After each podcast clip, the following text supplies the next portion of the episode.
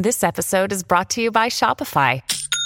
Forget the frustration of picking commerce platforms when you switch your business to Shopify, the global commerce platform that supercharges your selling wherever you sell. With Shopify, you'll harness the same intuitive features, trusted apps, and powerful analytics used by the world's leading brands. Sign up today for your $1 per month trial period at shopify.com slash tech, all lowercase. That's shopify.com slash tech.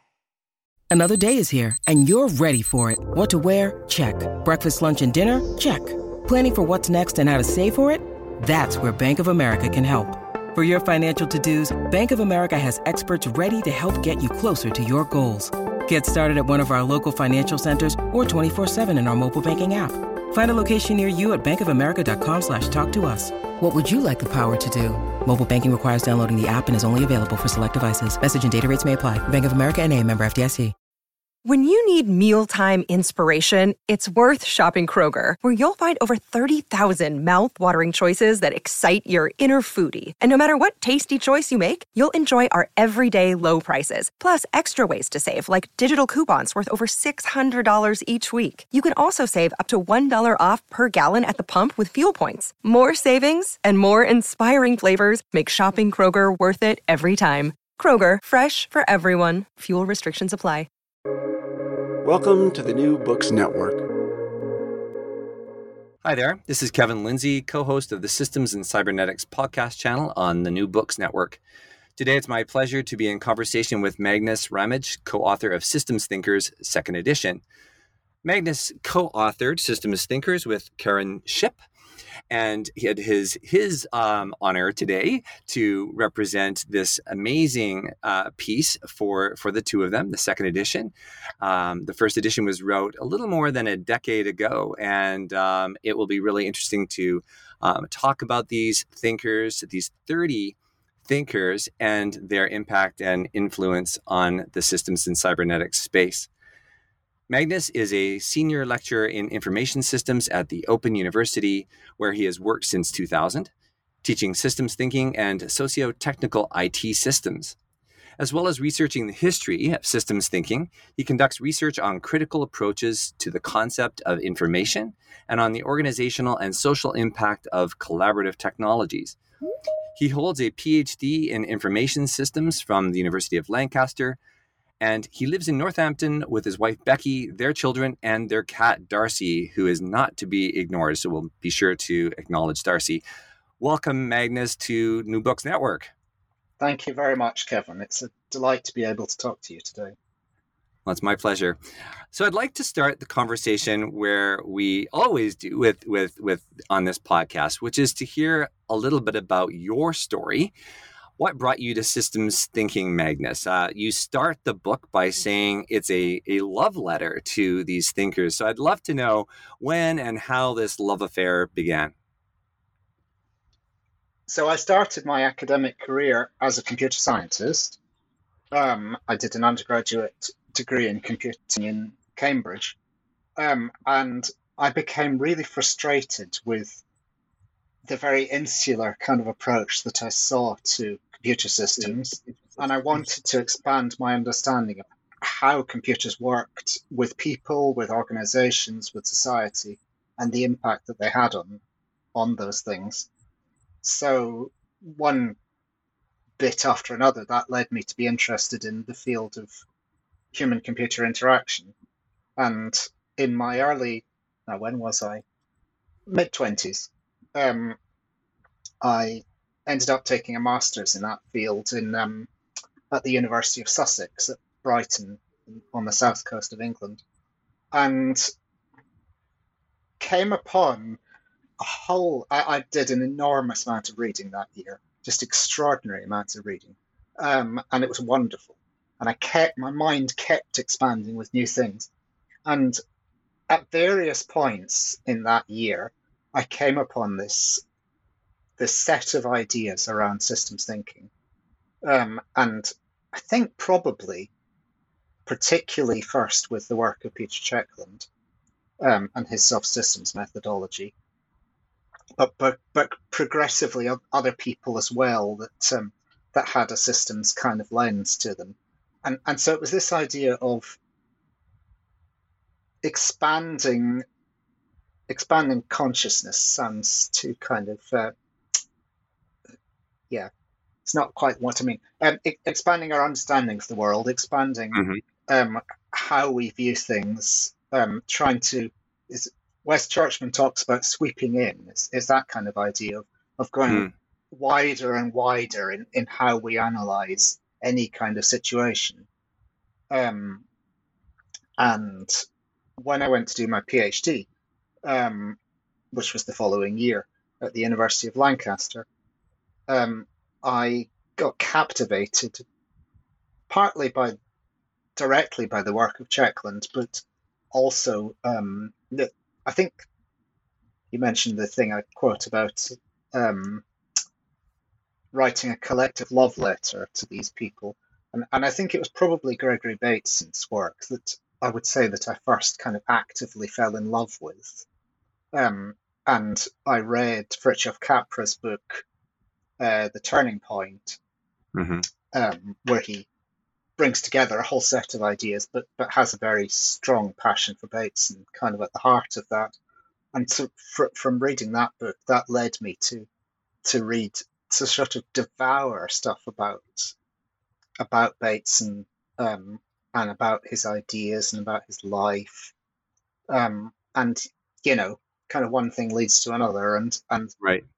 Um, I found myself reading and reading through through all of these different people, and just the sort of the freshness of, of their ideas and the freshness of of the kind of the way in which they were expressing them.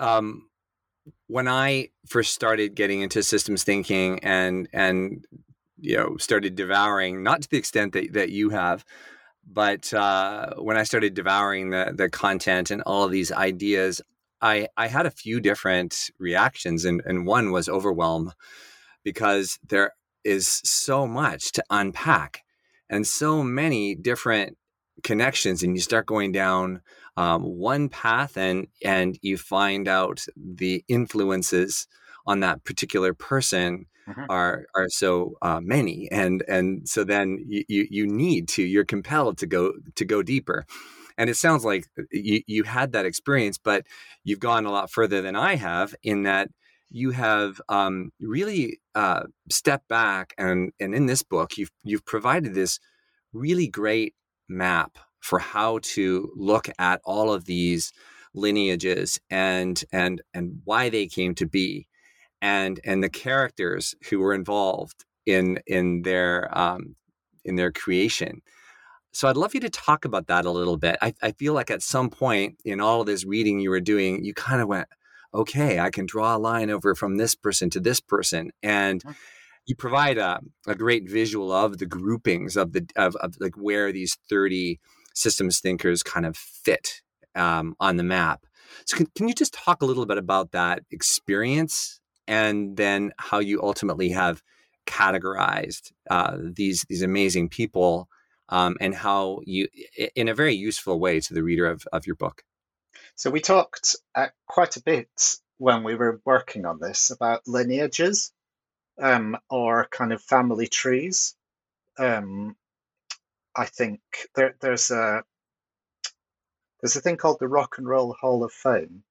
Um, mm-hmm. I'm not a rock and roll fan, but so I've never actually seen this. But but a colleague talked about it once, and and the way in which kind of somebody who was played in one band, you can draw the, the line that they played with somebody who was in a previous band, and so on backwards. Mm-hmm. mm-hmm. Um, and we had the sense when we were working on this that there were a bunch of kind of key nodes that you could see kind of feeding into the work of a whole set of subsequent people.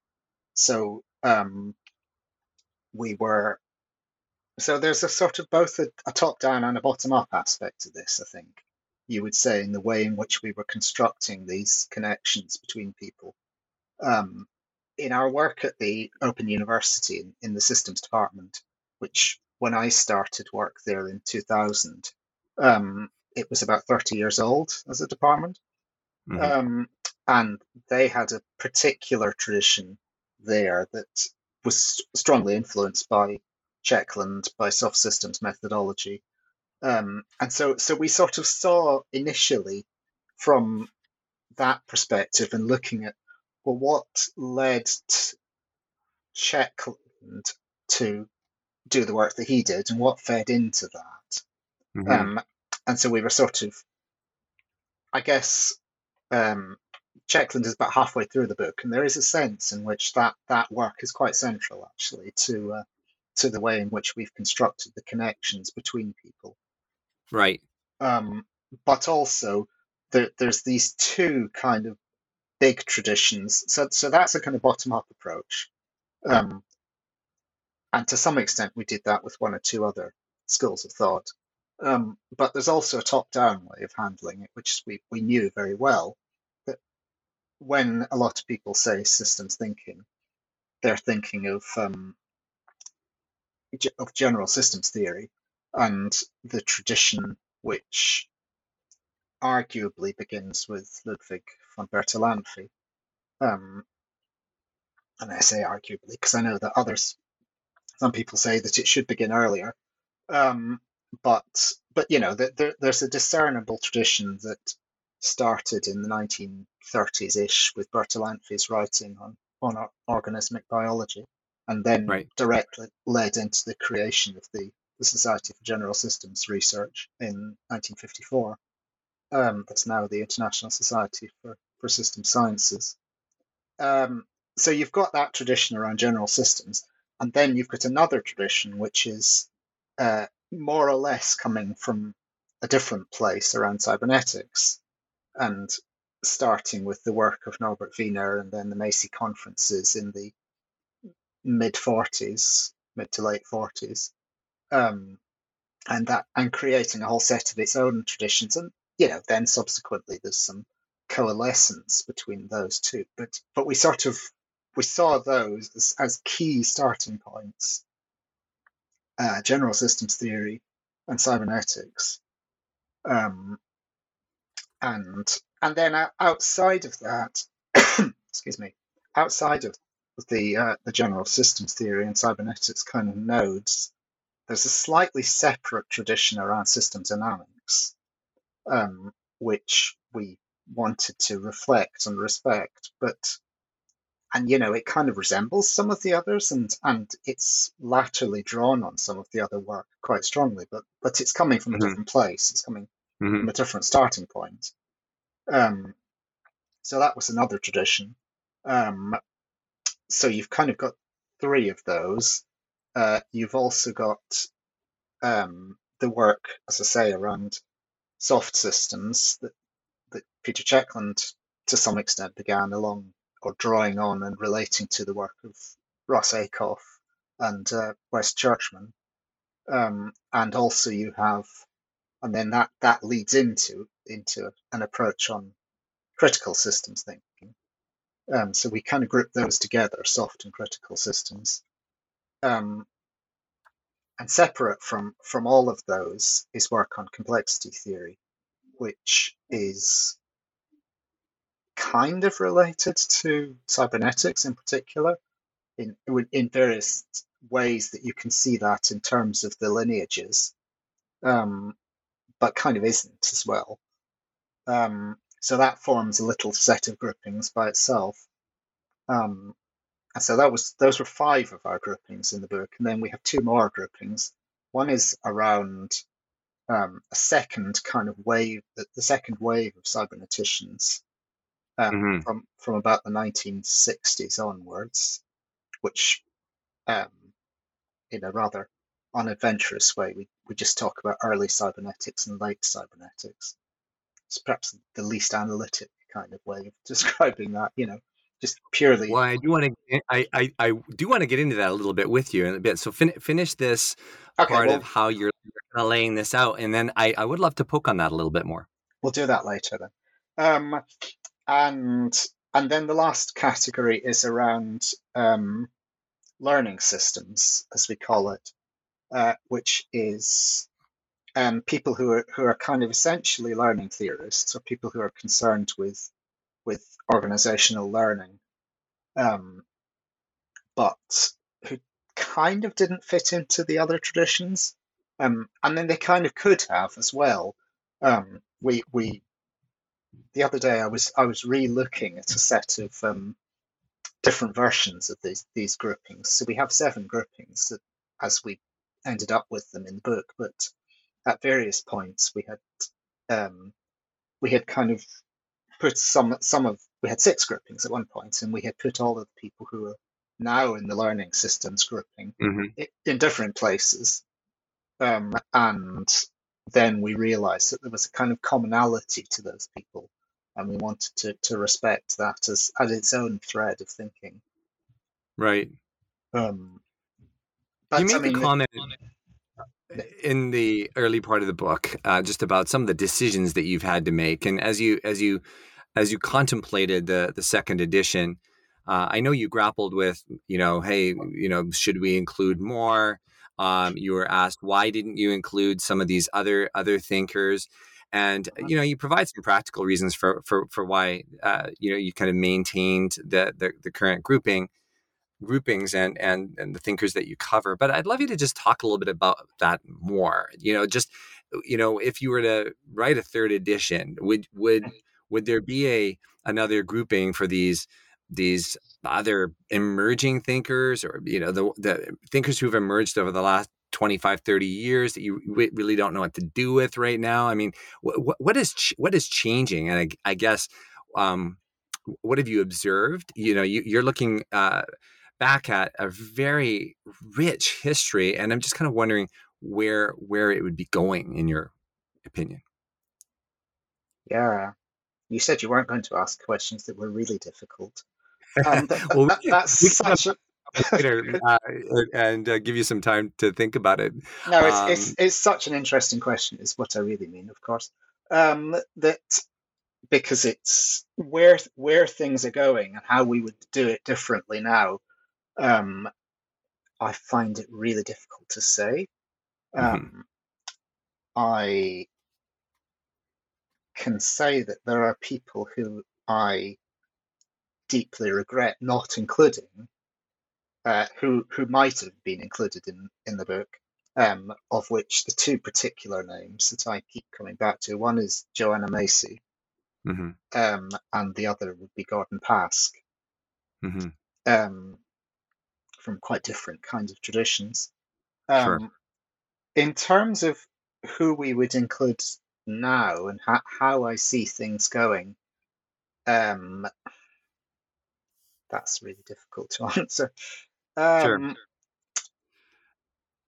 I think a, par- a sort of side answer to that question is that I actually don't think you can answer it in the moment. But one of the things that I Mm. that I realized in in coming to as we were selecting these authors is that it's really there's a real sense of historical contingency about who gets considered to be a really kind of significant person in, in subsequent times and and who doesn't you know i mean this this must That's always really be the case point. with yeah you know it's it's and and i i think i mean i, I look at um people now who i find really interesting um and i think what's the difference between these people uh, and the people who are in the book? And and some so- some of that is is probably just the way in which other people use their work and kind of draw upon it and develop it and it gets used and used and used and so it becomes prominent and it becomes familiar. Um, some of it is to do with um, the passage of time. Um, and so and that again that's a familiarity thing i guess. Um, but but some of it is just is just blind luck you know? Yeah, yeah. I, I really appreciate the point you're making, though, that, you know, it's going to take, you know, hindsight to be able to kind of appreciate uh, this, the, the, the work and its impact and the connections that have occurred in order for us to say, look, this other area of systems thinking has emerged. And, and we're going to need that. Um, uh, to be have that vantage to be able to look back at. I I, I, get that. So I won't I won't ask you too many more future oriented uh, questions. Ask you to predict maybe a couple, but I will say. So, um, you did say that uh, you talked a little bit about what inspired your work and and and and guided your work at the beginning of your career, um, uh, particularly at uh, at Open University. Um, but I want to put you on the spot and ask: Do you have a favorite, just in in in your time, um, you know, studying these uh, these amazing thinkers and uh, just kind of getting into their work? Um, have you been particularly inspired by by someone, um, and do you see their work as as just really important and uh, really influential? Uh, and and and maybe and maybe the other part of that question I'd like to ask is maybe is there is there anyone who has been what you would maybe consider underappreciated or not as well known as they as they should be? So kind of a two part question. Um, so, in some sense, the the answer to the question is all of the thirty people in the book, because quite genuinely, I I, I do I did find myself um, just loving them all, you know, mm-hmm. um, and spending this time with each of them felt like such a privilege. Um, but that's not a good enough answer. Um, and I mean, I've said already that my I have this kind of very long lasting passion for, for Gregory Bateson's work. Um, I, I found in recent times as much inspiration actually from uh, Mary Catherine Bateson, his daughter's uh, writings. She died earlier this year. Um, mm-hmm. And uh, last year and the previous year, I was I was doing some writing for a new module at, at the university, and um, I was drawing quite a lot on Mary Catherine's writing, and there's just such a kind of beauty to the way that she wrote, such an elegance and and breadth as well, and and that, mm-hmm. I think her work, you know, she's kind of well known, but she's not as well known as she deserves to be. Um, and another person who I have had a similar kind of experience with, is, which is in a paradoxical kind of way, is the work of Donald Schoen. Um, I mean, mm-hmm. Schoen is is super famous for his his work on the reflective practitioner, um, and on and his work on organizational learning. Uh, but I found reading some of his other writings that, um, particularly his um, he wrote a book called Beyond the Stable State in 1971, um, based on a set of lectures for the British Broadcasting Corporation in 1970, um, which was the year that I was born. Uh, and but you know, you can read these lectures and read the book, and it feels like it's written today. He's talking about um, society being an, in an unstable condition, um, about the need for for learning, the need for society to be in continual transformation. To, has this phrase, learning society. Um, and it's so kind of timely that. Um, and so Schoen, I feel, is somebody who is, I mean, even actually the reflective practitioner itself, um, it's it's kind of cited more than it's read. You know, um, he's he's somebody whose whose ideas are so good and so interesting um, that they they deserve to be kind of read and engaged with at, at a much longer and deeper level than, than they often get. Hmm. So there's two answers for you. But yeah, I could, no, I, could, I could give you a passionate statement about most of the other people in this book, to be honest. Well, you know, it it, it comes through in in the book, uh, and I should just uh, mention to listeners that you know every every chapter um, provides a, a great um, uh, biography, really, on on on the thinker and and and their work and uh, the impact it's had. And but you also provide interesting insight into kind of what was going on in the world at that time, what was going on for that individual, and um, and what really influenced his or her work. So I, I think that I really appreciate that, and listeners will really appreciate that insight. Um, but the other part of the chapter is is is some of the work that you include. You include a snippet of the writings of of the uh, various systems thinkers, um, something that you've chosen and, and, and curated for the book. So it's it's very helpful to have that, and you know each chapter is very consumable because it's short, and uh, you know you can be flipping through the book and finding a, particular person and just and, and read that chapter. So it's it's it's wonderful and easy to to consume from that perspective. So I, you've, you've, put it together really nicely.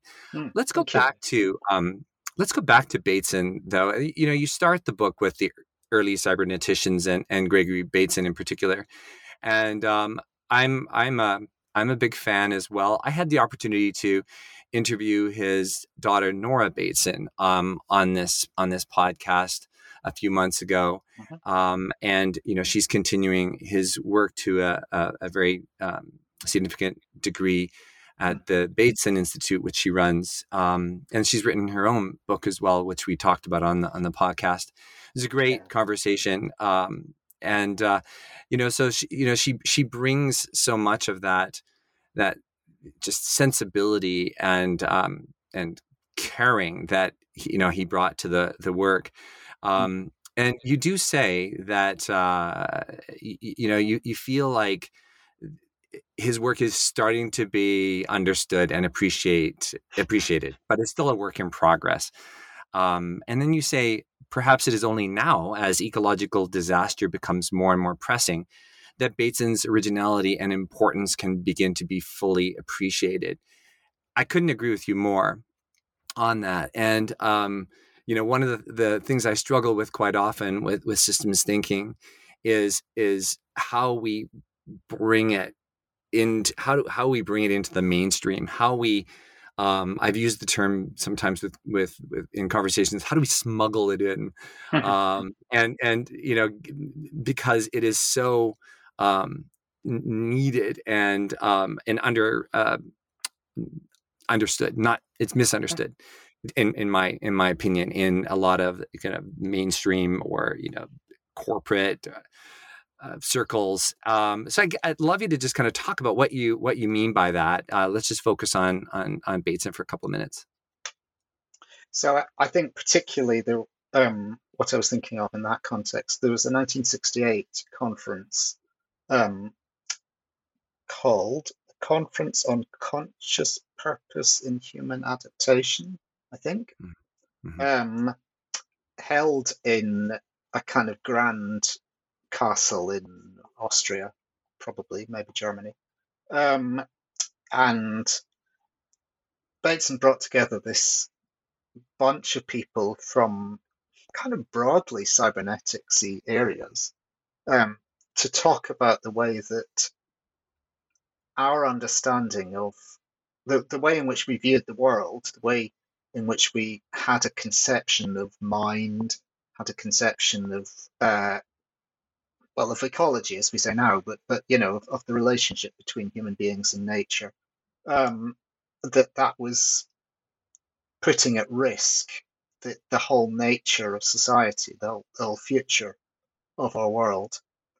And he kind of lays this out, and, and there's an, an incredible book that uh, Mary Catherine Bateson edited, um, which is a kind of, well, theoretically it's conference proceedings, but it, it reads almost more like a, a novel or something because it's, it's mm. kind of a complete narrative of, of all of the things that these people are saying at at the conference, and and some of it's very moving in places. Um, and this yeah, there's this kind of prescience about it. Uh, and you know, you have to think this this what if kind of thought that that conference was more than 50 years ago. Um, mm-hmm. If anyone had actually been listening to it, um, and even now, the idea that the climate emergency might lead us to behave a little bit differently, many people will accept that. Um, but it's still only at the level of kind of you know changing your light bulbs and possibly buying a um, hybrid car or something.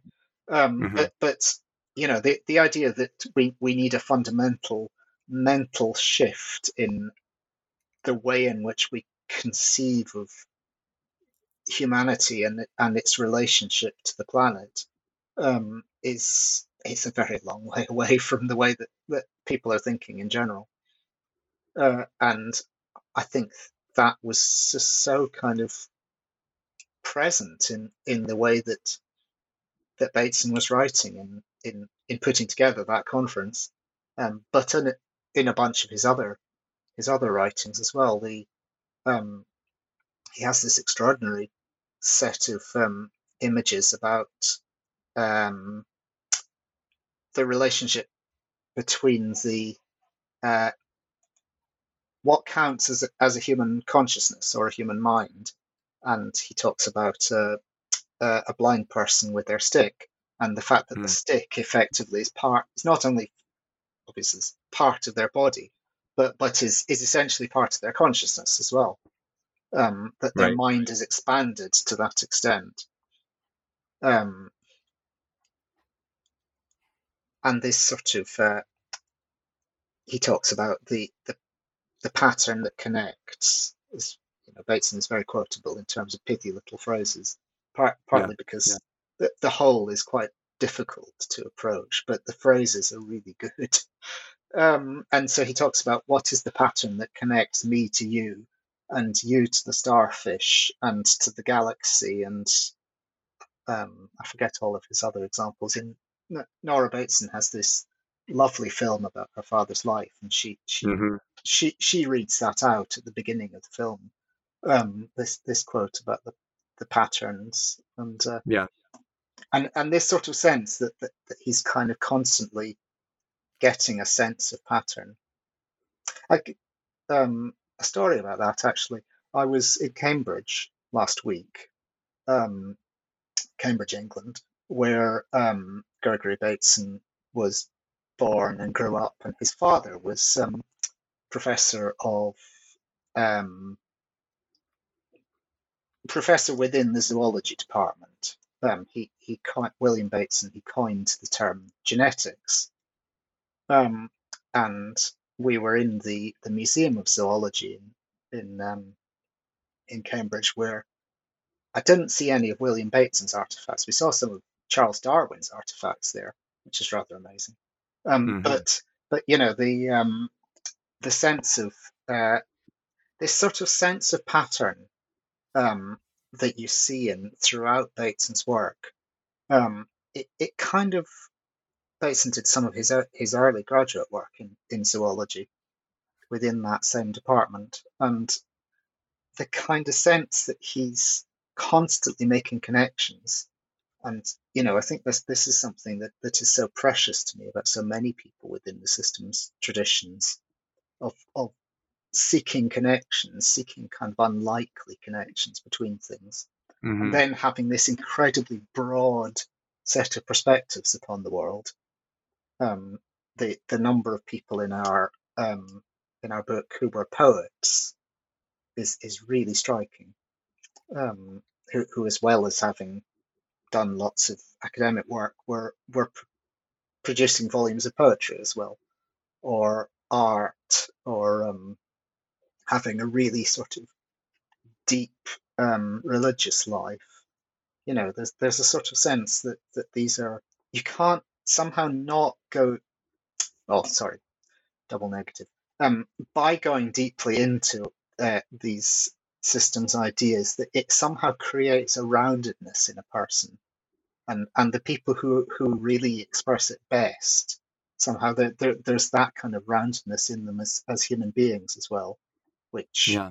you see in gregory bateson but but you see in so many of, of the other people i think yeah that r- really came through for me in in your book um, i really appreciated uh, what you provide to help me get to know some of these people and uh, what was sort of behind the the, the drive. Um, you you talk about West Churchman uh, being driven by his moral outrage. Mm-hmm. And uh, and and you know, as you mentioned, uh, you know there were there were there were several who you know were were deeply religious, and there were and there were there were many with with ideas. Uh, you know, I'd never heard of the name Odum before, and mm-hmm. and you talked about the, the Odum brothers, and and they weren't without controversy um, in, in, in their approaches. So I'd love you to like talk a little bit more about what you what you discovered and and what you know some of these personalities and they were such um, you know they were such catalysts for for this this work but as you say so much of it came from who they were and what they just you know what was deeply you know driving them um ooh i want to sort of give a story and i'm trying to think of a of something that that kind of works yeah i just really appreciate the the inside scoop that you that you bring um, so yeah, I, would love love to hear what you know what fascinated you, or if there, um, you know, there was something in particular that, that just was you know really stuck with you. While you're um, thinking about that, um, let me come back to I, I, I loved when you said Bateson and his you know pithy phrases, mm-hmm. and um, those are powerful.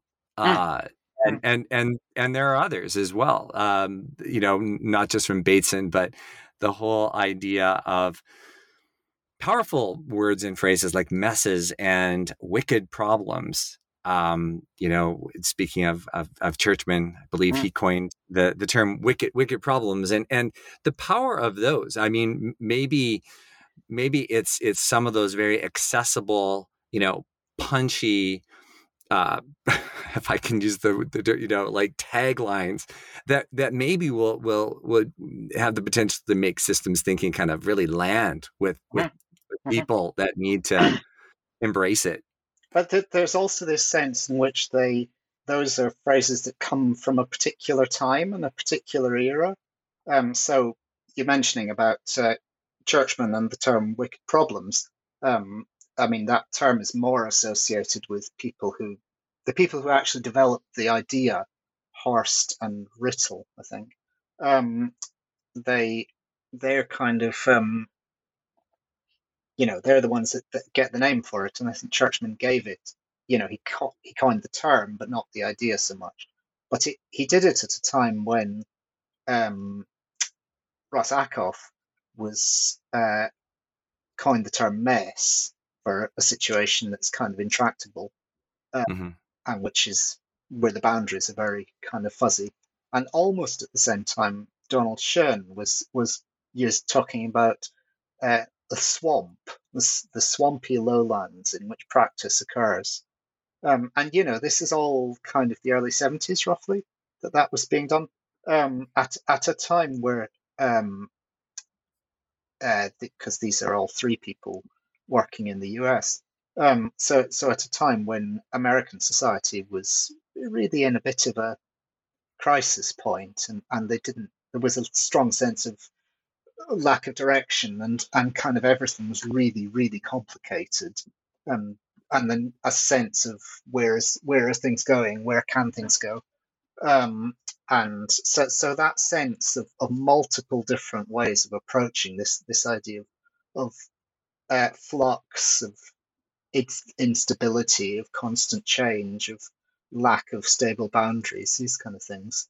I think that's something that, um, in a sense, these these are metaphors, and they're they're attempts to to kind of get through to to a deeper a deeper reality. Um, but but they, I guess the fact that there are, there are several parallel ideas at the same time is often really important.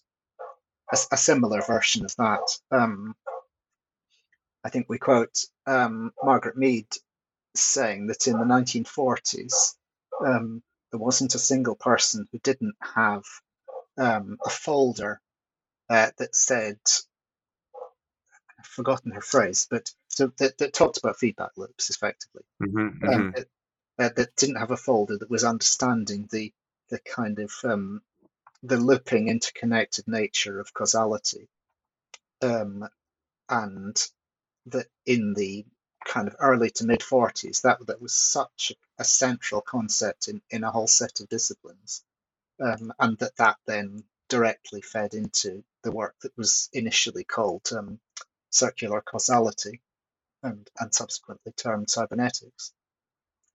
You know, and and so I think the these kind of parallel streams of ideas that we that we see at various times are really important, and and like you say, the if if we can find ways for today that can do the same thing, that that mm-hmm. kind of express um, express really kind of crucial central ideas, that then I think that's really important and yeah could be yeah. a contribution.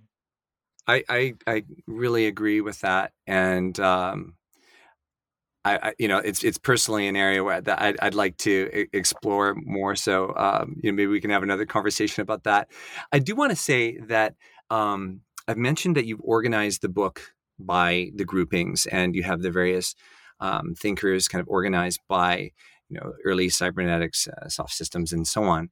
Um, and it's not it's not chronological. However, as I was reading it, I do feel like I was experiencing, oh, okay, there's a little bit of a shift starting to occur here and kind of a building upon. And I, I guess the first time I, I, experienced that was in the systems dynamics section, where it feels like, okay, like we're actually going to start to put this to work. And you have in that section, um, Donella Meadows, Dana Meadows, um, someone else who uh, you know tragically uh, passed away uh, some time ago, but at such a mm-hmm. young age, you know, before her work was done. And um, you know her her work uh, around you know um, the the points of leverage in the system and that kind of thing is just so so powerful and so usable. I, have I've seen applications of it um, in, in, so many creative um, ways. And uh, so, can can you spend a couple of moments on on on her and um, and, and why you included her in the book? Um, in a sense, we couldn't not include her in the book. Right. Um, I mean, uh, not least actually. So, so the, the single reason why she has to be in the book is because um, of the work that she did on limits to growth.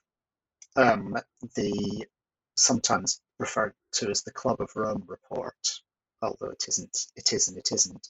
Um, but the work that was done in the, the early 1970s on um, modeling global change through system dynamics, um, an entire model of, of the world of population, uh, natural resources, economies, um, and basically coming to, to the conclusion that um, we had a limited amount of time as a planet. Um, before we would run out of, of all the resources that we had. Um, and this was done through through computer modeling and um, and but it was Donella Meadows' book Limits to Growth that, that became really widely read um, as as a kind of a bringing out of those ideas um, and of, of the various books of the early environmental movement. Um, you know, there were others before it that, that were also influential, but this was mm-hmm. one that, that had a real kind of um, scientific and, and quantitative basis to it that, that, I think really opened a lot of people's eyes in, in the early 70s.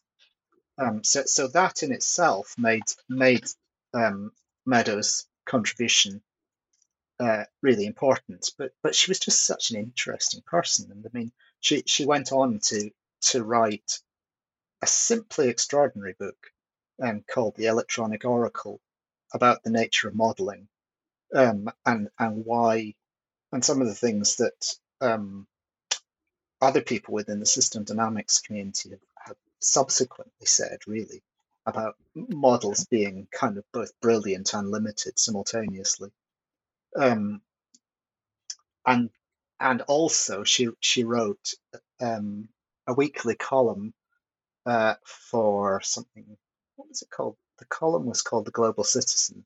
I think it was syndicated in newspapers or something like that. Um, mm-hmm. And really, really lovely expressions of kind of environmental issues um, in the 80s and 90s um, online you can see kind of collections of these things.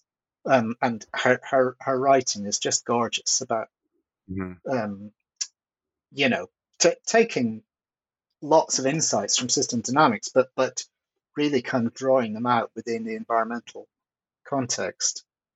Um, and I I really like as well. Um, I talked about the roundedness of some of the people um, that are in the book, and I really like the way that Meadows kind of lived this out. So she um, she bought she she moved from Cambridge, Massachusetts to to live in a farm. Um, she sort of you know created a community um, so that she could survive as as a, as a person. Um, and she she was very sort of generous and giving. Um, and there's this real sense that, that she's sort of constantly living out her ideas. Um, there's it's oh, I had a really good word for it at some point, but it's, it's the opposite of hypocrisy, if you know what I mean. You know, Yeah. it's it's it's kind of being completely congruent um, Right. b- between your your ideas and your life, and I think Meadows shows that so well. And and then the um, the leverage points work that you that you mentioned, um, that she was putting that together um, when she suddenly died, um, and then some years later, some years after her death, it, it came out in this book called Thinking in Systems, and and Mhm. that's just such a lovely book, such a lovely introduction to systems thinking.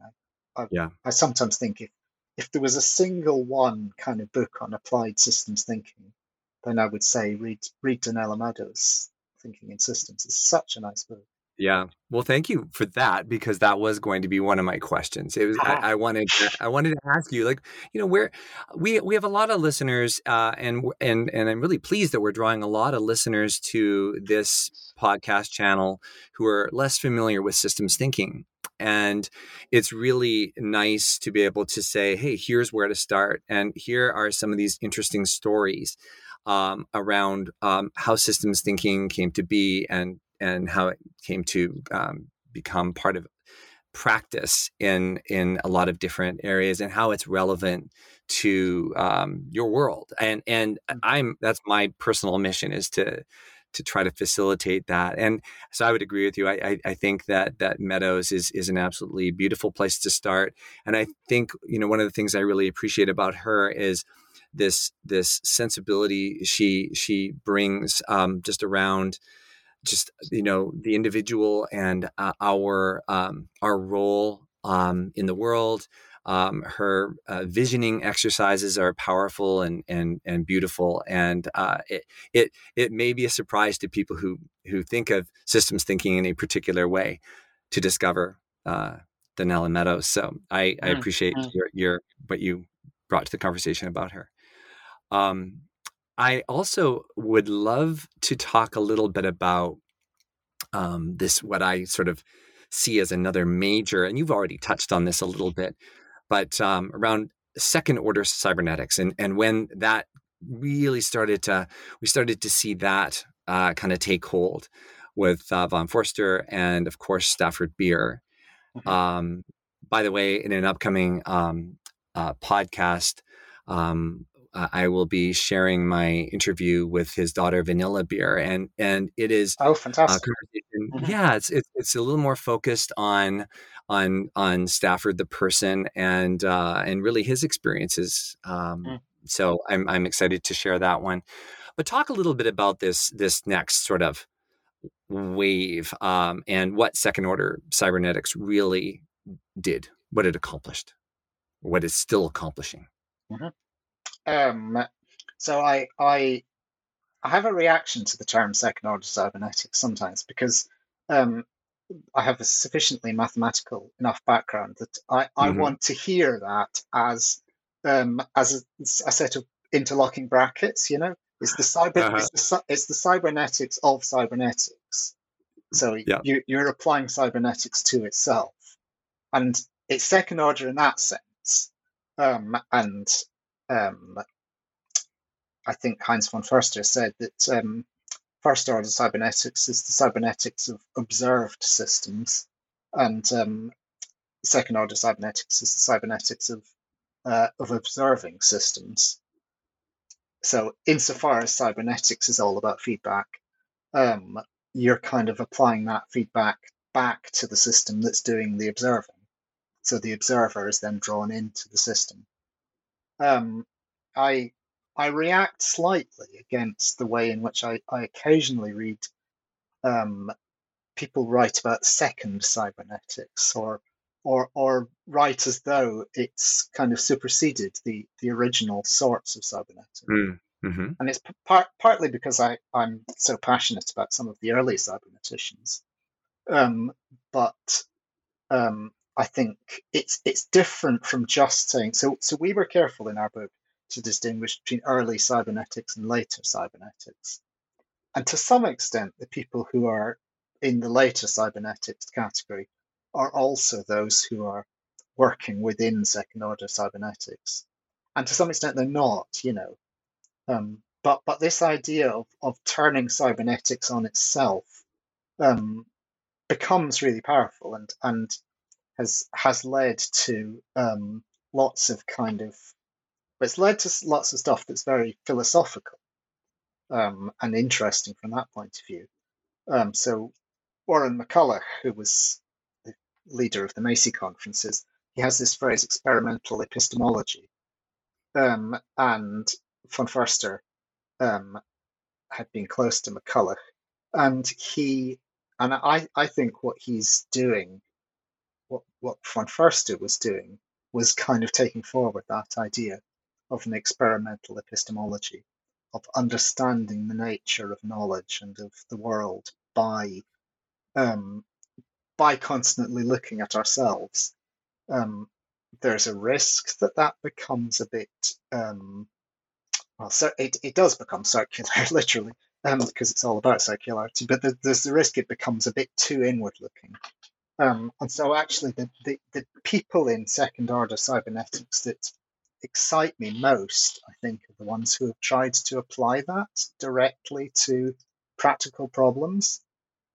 Um, so, uh, especially, actually, actually my my favorite of, of all the people in the book of that sort is um, Paul Watzlawick, who was a um, psychologist, a psychotherapist, um, and he he kind of acts in the book partly in his own right and partly as as an, as an exemplar of other people working within family systems therapy who have taken the ideas of second order cybernetics and as a really really rich tool to to understand the way that um, group dynamics, particularly within families, but also within any kind of group situation, kind of, um, you know, gets so very convoluted. Um, Watzlawick has Watzlawick was from Austria, and he he has a book that um, I've loved for years called "The Situation Is Hopeless but Not Serious," mm. which hmm. is a, a, kind of quote from the mm. one of hmm. the, the mottos of the Austrian army, apparently.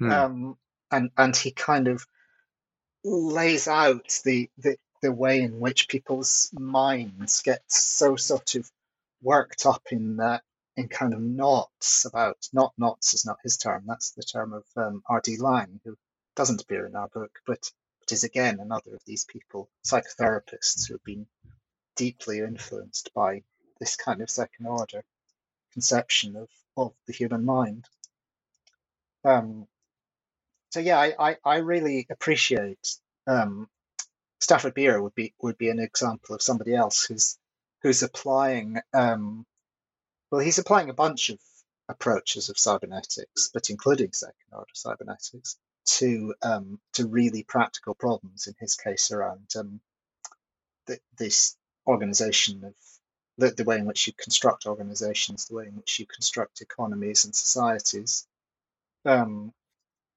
and he does that with such sort of uh, richness and depth. Yeah.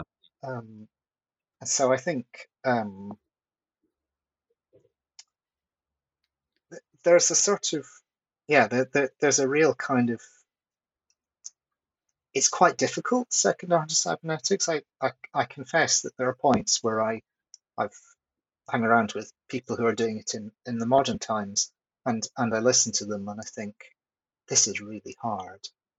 I really mm, can't. Yeah. You know, you, you have to sort of um, get your get yourself completely into their way of thinking for it to um, for it to work at all. I find that especially another person who's sadly just um, passed from the world, Humberto Maturana. Yeah, right. Um, I I find his writing it's it's so compelling and so groundbreaking, but it's also really difficult, you know. And you can only get Maturana by by kind of getting yourself right inside his way of thinking and just living it. I think is, is the only way to, to for it to make any sense at all. Yeah, yeah. We do have to start to wrap up the conversation, but there are a couple of things I'd still love to uh, discuss with you, um, maybe really quickly. Um, and you've touched on this a little bit all, already. Um, but um, you know, kind of given what we're experiencing today from the climate crisis, we've touched on that, social justice issues, the pandemic, which we're still in the midst of. Um, you know, of the thinkers and and the work that they represent, where do you see the most potential and and relevance for the big messes or wicked problems, whatever expression we we want to use to to describe what we're experiencing. Where do you see the the most promise from the um, contributions of these of these of these thinkers? Mm-hmm. Uh, so some of them we've talked about already. I've, I've, already said that I think there's there's a lot of um, strength to be had from the work of Gregory Bateson around the climate crisis, um, uh, likewise around Donald Schoen and instability in, in society. Um, I think West Churchman is somebody else that I would name um, because he he has a, a, great historical interest of, of being the first one of the first people to kind of bring ideas of ethics in particular into what was the, the corner of systems that he was working with mm-hmm. was mm-hmm. was really quite dry and mechanistic, and he brings a sort of sense of of humanity and you, you used the phrase moral outrage earlier, and I, I think Churchman could do with being read some more, um, just because of his because of his sense of compassion, because of his sense of um, society needing to be changed, um, in a completely different line. Um, I actually think Norbert Wiener has things that aren't proper, aren't well enough read. Um, Wiener, in his later writings, particularly, that there's a real sense of kind of um, of wrestling with the fact that he had um, he he has a, little book about the golem um, and and it's I think we might read it now as, as a metaphor for something like artificial intelligence or or surveillance mm. capitalism, and mm. and and he, he was sort of so aware that he had been responsible partly for um, creating um, technological systems or or putting in place a, an intellectual environment that created a, a whole set of um, ways that computer systems became prominent in society. Um, and he was just so aware of the kind of the potential for harm in those. Um, and so I think with concerns around um, surveillance and the, the, potential harms from artificial intelligence, rereading Wiener is, is really worthwhile. Right. That's great. Great advice. Um, we're going to wrap up now. Um, this has been a fantastic conversation, and uh, just in in as a as my little uh, reaction and contribution to, to this, your response to the last question, um, I don't know very much about Werner Ulrich, um, but there's a quote that you provided um, in the book, uh, and it, which has made me want to go read him, um, which is uh, systems thinking as if people mattered. Mm-hmm. And I love that. And so that's inspired me to go uh, check him out a little bit more. So uh, that's that's one I'll, I'll I'll take away. So I, I, really appreciate that. So Magnus, this has been fantastic. I I really appreciate the time you've taken to talk with me. Um, the book, you know, I have to admit, when I cracked it open, I kind of went, wow, this is this is a lot. and I think that um, you know it, it, took us a little bit of time to get this this interview set up, but it actually gave me more time to really immerse myself in in in the book. And so I, I really appreciate it, and I've developed uh, an appreciation um, for these thinkers, a deeper appreciation for for many of these thinkers that I didn't have before. Um, and so that's that's really excellent.